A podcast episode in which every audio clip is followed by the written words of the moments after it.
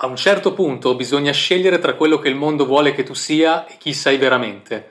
Con questa citazione, amici e amiche di Nerdpoint, vi diamo il benvenuto a un altro Only Podcast con spoiler direttamente legato al film di Black Widow. E allora sono qui con i miei colleghi Matteo Storti, Roberto Pacifico e Riccardo Bonaiti. Buongiorno a tutti. Siamo qui insieme per parlare di un film che si è fatto attendere per tantissimo tempo, lo aspettavamo da prima della pandemia, alla fine non arrivava mai. Finalmente siamo riusciti a vederlo, è stata anche l'occasione, tra parentesi, per ritornare fisicamente al cinema per alcuni di noi, quindi è stata diciamo, un'occasione doppiamente piacevole. Parliamo finalmente del film di Black Widow, quindi il ritorno sullo schermo di Scarlett Johansson. Con parecchio ritardo perché ne avremmo voluto parlare più di un anno fa, doveva uscire nel 2020, doveva essere il film che segnava il passaggio tra la terza e la quarta fase, eh, era, si era chiusa la vicenda legata alle gemme dell'infinito, se ne apriva un altro di cui non si sapeva niente.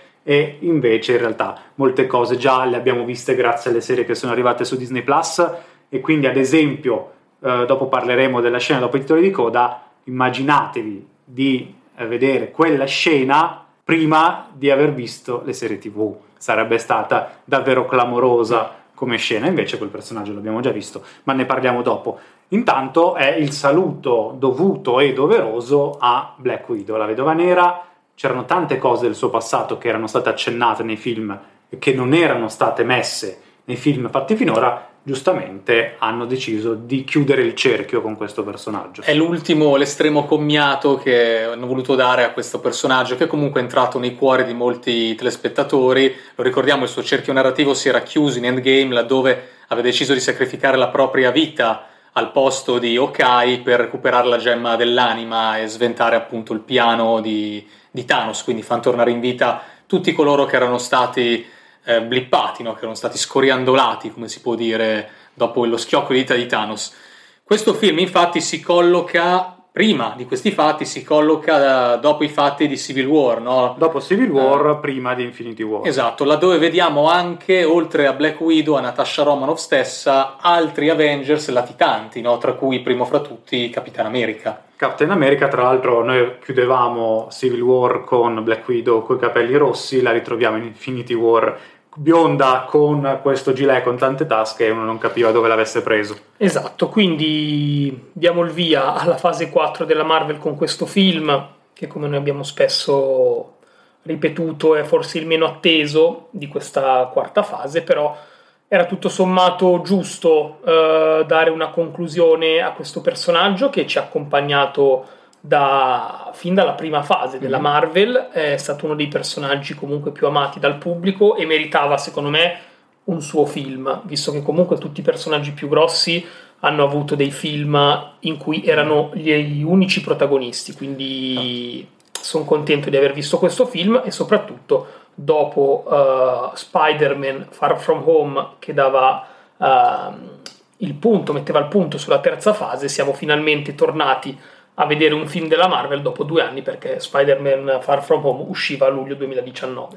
Tra l'altro la Marvel era già pronta da tempo a fare un film su Black Widow perché alcuni riferimenti al passato del Black Widow erano già presenti nel primo film degli Avengers del lontano 2012 quando a colloquio con Loki Loki parla di tale Dracov che vediamo in questo film della stanza rossa ma poi la stessa Natasha aveva parlato tantissimo anche con Clint, con uh, Occhio di Falco, di Budapest e di quello che avevano combinato a Budapest. Non ti fanno vedere cosa avevano combinato, ma te lo fanno capire in questo film con uh, i fori delle frecce nell'appartamento di Natasha, il fatto che Natasha parli di tutto il suo periodo di redenzione a seguito di Okai per entrare a far parte dello Shield, tutte le scelte anche difficili che deve prendere tra dire Dracov, distruggere la stanza rossa per entrare nello Shield, con la scelta più sofferta, quella di ordinare l'esecuzione di Dracov quando vicino a lui c'è la figlia molto piccola e quindi facendo morire la bambina, in realtà poi vedremo che la bambina in qualche modo si è salvata e diventerà uno dei nemici da affrontare da parte di Black Widow. Quindi chiudono il discorso Dreykov, chiudono il discorso Stanza Rossa, chiudono il discorso Budapest, ne abbiamo sentito parlare a sufficienza di Budapest, visto che dicevano sempre che era un casino, e soprattutto approfondisce ulteriormente, se ce ne fosse stato bisogno ancora, il rapporto tra Nat e Clint. Esatto, è un film che tra l'altro ha un ampio cappello, un ampio preambolo introduttivo dove si spiega appunto l'infanzia, c'è anche un tributo alla sua infanzia, alla famiglia fittizia in cui era nata assieme alla, alla sorella anch'essa non sorella naturale e a come vi è stata poi l'evoluzione di questi due personaggi e del rapporto anche tra queste due sorelle. C'è un'ampia scena opening credit con una colonna sonora molto emozionante dove si fa essenzialmente si, può, si mostra quella che è la crescita proprio della bambina eh, Natasha fino a diventare Black Widow donna. Ed è così che inizia questo film. Ha una parte di trama molto molto solida, secondo me quella iniziale, quella centrale, dopodiché tende un attimino a diventare a mio avviso un po' banale. Secondo me non è un film, ovviamente è un film che va visto come completamento di quello che è la storia, non è un film imperdibile, possiamo dirlo, no? Sì, diciamo che il finale pecca un po', ha una mancanza, forse il fatto di voler riprendere troppi elementi da uh, The Winter Soldier, no? la base volante che viene distrutta, che crolla, le battaglie nel cielo, forse sì, lì hanno, magari potevano fare qualcosa di diverso, però devo dire che all'inizio ci ha ingannato la Marvel, eh? perché all'inizio Nat ha i capelli azzurri e quindi uno dice ma chi è questo bambino con i capelli azzurri? In realtà era Natasha da piccola. La parte iniziale del film è il punto forte, molto bella la parte in cui approfondiscono uh, il legame che lei aveva con la famiglia, l'infanzia comunque complicata che aveva dovuto vivere uh, sempre sfuggendo e fuggendo da qualcuno e da qualcosa. Uh, il distaccamento dalle persone a cui lei voleva bene, a cui lei teneva. noi alla fine abbiamo conosciuto sempre um, una Natasha sofferente, no? comunque anche negli sì. anni, e questo probabilmente viene spiegato da quello che ha dovuto uh, passare nei primi anni della sua vita, un'infanzia non proprio spensierata. Eh. Tra l'altro abbiamo detto famiglia fittizia perché non sono davvero parenti, ma poi lo diventano nel tempo. Sì. Elena è la prima a dirlo, Elena, la sorella più piccola, a dire che per lei era tutto importante, per lei era davvero una famiglia Uh, Natasha non lo dice subito, ma lo dice dopo che anche per lei era importante. Per lo stesso papà era mm. fondamentale quella famiglia fittizia. Red Guardian ha proprio il tatuaggio sul braccio con i nomi delle due figlie, Natasha e Elena, mm. ovviamente scritto in russo, non scritto, quindi magari non si notava subito, però si era addirittura tatuato i nomi delle figlie fittizie, perché per lui quella era la famiglia. È molto toccante questa melanconia che perseguita Black Widow in tutti i film in cui lei compare quando lei parla con Steve Rogers, quando lei parla con Clint Barton, dice sempre non vi preoccupate, io sono sempre quella più sacrificabile, sono quella che non ha niente da perdere, voi avete cose da perdere, io no. È bello come inizi questo film dicendo io non ho, non avevo, pensavo di non avere neanche una famiglia e alla fine lei stessa si volta e dice adesso però mi sono reso conto di avere due famiglie. Quindi è un finale anche carico di speranza, ovviamente quello di questo film, anche se poi ovviamente la sua morte sarà eh, un estremo sacrificio, però insomma è una morte legata al fatto che lei tiene all'amicizia, tiene alla famiglia, tiene a dei valori e si sacrifica per essi, no? Non è una vedova nera, non è un ragno che vive tutta la sua vita in solitudine, ma ha tanti affetti che le vogliono bene. Ma infatti, sì. bene avete detto voi all'inizio, eh, forse il film eh, è dimenticabile, non è sicuramente tra i più belli di quelli che abbiamo visto dell'MCU, però uh, serviva comunque per concludere la sua storia dignitosamente e dare al personaggio uno spessore che noi sapevamo già uh, che Nat aveva, però ecco, era giusto che eh, venisse amplificato. E poi serve per introdurre nuovi personaggi. Andiamo un po' in ordine sparso, si vede uno dei villain della Marvel, non forse uno dei più conosciuti, ovvero Taskmaster. Taskmaster molti di noi l'hanno conosciuto grazie ai videogiochi, eh, io ad esempio grazie all'ultimo videogioco di Spider-Man, ma compare anche nei videogiochi della Lego Marvel. Allora, Taskmaster è stato reso in maniera totalmente diversa dai fumetti. Lo diciamo subito, questo non significa che non possa arrivare la versione vera e propria di Taskmaster, perché nel film si parla di protocollo Taskmaster, e se un protocollo può essere ripetuto su qualcun altro. Nel film è la uh, povera figlia di Dreykov che viene trasformata in un'arma, ma molto probabilmente questo protocollo verrà attuato per creare un mercenario che sarà poi il Taskmaster che conosciamo.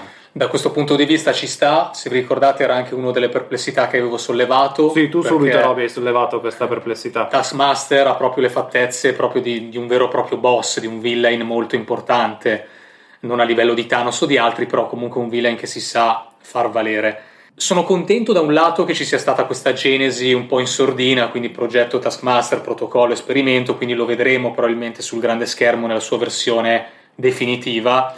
Mi dispiace che questa versione definitiva non sarà la versione che combatterà contro Vedova Nera, perché Vedova Nera purtroppo non c'è più. Però magari, insomma, tutte le cose che si sono aperte, anche col discorso del multiverso, tutte le cose, sicuramente potrebbe esserci degli spunti interessanti ugualmente. Per cui vediamo che cosa. Vedremo che cosa ci regalerà la Marvel, vedremo che cosa ne farà anche di Elena Bilova, la sorella acquisita di eh, Natasha, un'altra vedova nera, perché comunque ha lo stesso percorso di addestramento e perché alla fine viene avvicinata da un personaggio, Val, che noi avevamo già visto in The Falcon e The Winter Soldier, ma che in realtà nei progetti della Marvel sarebbe dovuta comparire per la prima volta proprio in Black Widow un po' come aveva fatto Nick Fury al, alla fine del primo Iron Man. Esatto. Eh, Yelena che con tutta probabilità sarà l'erede di Black Widow nei prossimi film della Marvel e secondo me questo film qui e tutti quelli che verranno dopo servono anche eh, come passaggio di testimone dagli eroi con cui siamo cresciuti. Uh, probabilmente adesso gli attori si sono anche un po' stufati di uh, recitare uh, determinate parti e quindi è giusto che ci sia un ricambio generazionale. Ehm, e probabilmente nei fumetti questo già avviene, no? È avvenuto anche in The Falcon and the Winter Soldier con K che diventa definitivamente, scusate, con Falcon che diventa definitivamente Capitan America e probabilmente anche Yelena diventerà la nuova vedova nera, quindi abituiamoci anche nella prossima fase a mm, nuovi eroi. Yelena che avrà un percorso adesso perché è stata avvicinata da Val per entrare nella squadra di anti-eroi, mm-hmm. eh, mhm. c'era già US Agent, eh, vedremo chi altro entrerà e molto probabilmente la rivedremo presto, la rivedremo molto probabilmente nella serie tv di Okai, visto che il suo bersaglio è proprio Clint Barton, eh, colpevolizzato della morte di Natasha, ovviamente sta sfruttando questa cosa Val per mandare Yelena contro Clint, potrebbe essere l'occasione per lei della redenzione dell'avvicinamento agli Avengers e allo Shield. Staremo a vedere se sarà così e quindi avrà un percorso prima come villain e poi come eroina vera e propria. È vero, è vero. Ci sono poi altri due personaggi comunque degni di nota, che sono i, tra virgolette, genitori fittizi no, di Vedova Nera e di Yelena, la prima è la madre che è un intramontabile Rece Schweiz che è sempre giovane e fiorente nonostante l'età. E poi per gli amanti di Stranger Things il personaggio che tutti quanti abbiamo conosciuto con il nome di Hopper e qui in realtà interpreta un altro personaggio che è Red Guardian, un eroe in calzamaglia, un eroe un po' particolare, un po' ironico. È il Captain Russia, possiamo chiamarlo Captain Russia invece che Captain America. Tra l'altro, a proposito di Stranger Things, finirà proprio lì. Eh sì, molti dicevano infatti che, che Hopper, incarcerato in Russia, viene addestrato per diventare Red Guardian. No, avevamo anche noi scherzato su questa cosa. Red Guardian, che si vanta di aver combattuto contro Captain America, in realtà i conti non tornano perché nel periodo in cui lui era attivo, Captain America era nel ghiacciaio quindi è probabile che abbia combattuto contro uno dei tanti super soldati che sono stati tenuti nascosti negli anni 70-80, potrebbe essere una variante, ma potrebbe anche essere uno dei, dei, personaggi che hanno ottenuto il siero del super soldato e poi sono stati fatti sparire in qualche esatto. modo. Red Guardian che sembrava abbastanza distaccato no? nel, nei confronti delle figlie, sembrava non volesse così bene perché comunque le aveva abbandonate anche quando hanno perso la madre. Le aveva affidate alla stanza rossa. Le aveva affidate alla stanza rossa. Alla fine si scopre che in realtà lui era molto affezionato alla sua famiglia, era una famiglia fittizia ma che in realtà fondamentalmente si voleva bene. Lui faceva tutto quello che diceva Dracov, però si era legato da per davvero alle figlie. Va bene, dai, quindi siamo arrivati alla conclusione di questo, di questo podcast. Eh, mi raccomando, continuate a seguire Nerdpoint sia su Twitter che su Instagram per le prossime novità che usciranno. Uh, la fase 4 è solamente all'inizio, quindi uh, ci saranno tantissime novità che arriveranno già nelle prossime settimane. Uh, noi vi ringraziamo e io saluto Matteo Storti. Grazie Riccardo Bonaiti e Roberto Pacifico. Grazie a voi ragazzi. Ti è piaciuta questa puntata di Nerdpoint? Corri a commentarla su Instagram e Twitter. Seguici, ci trovi con il nostro nome, Nerdpoint.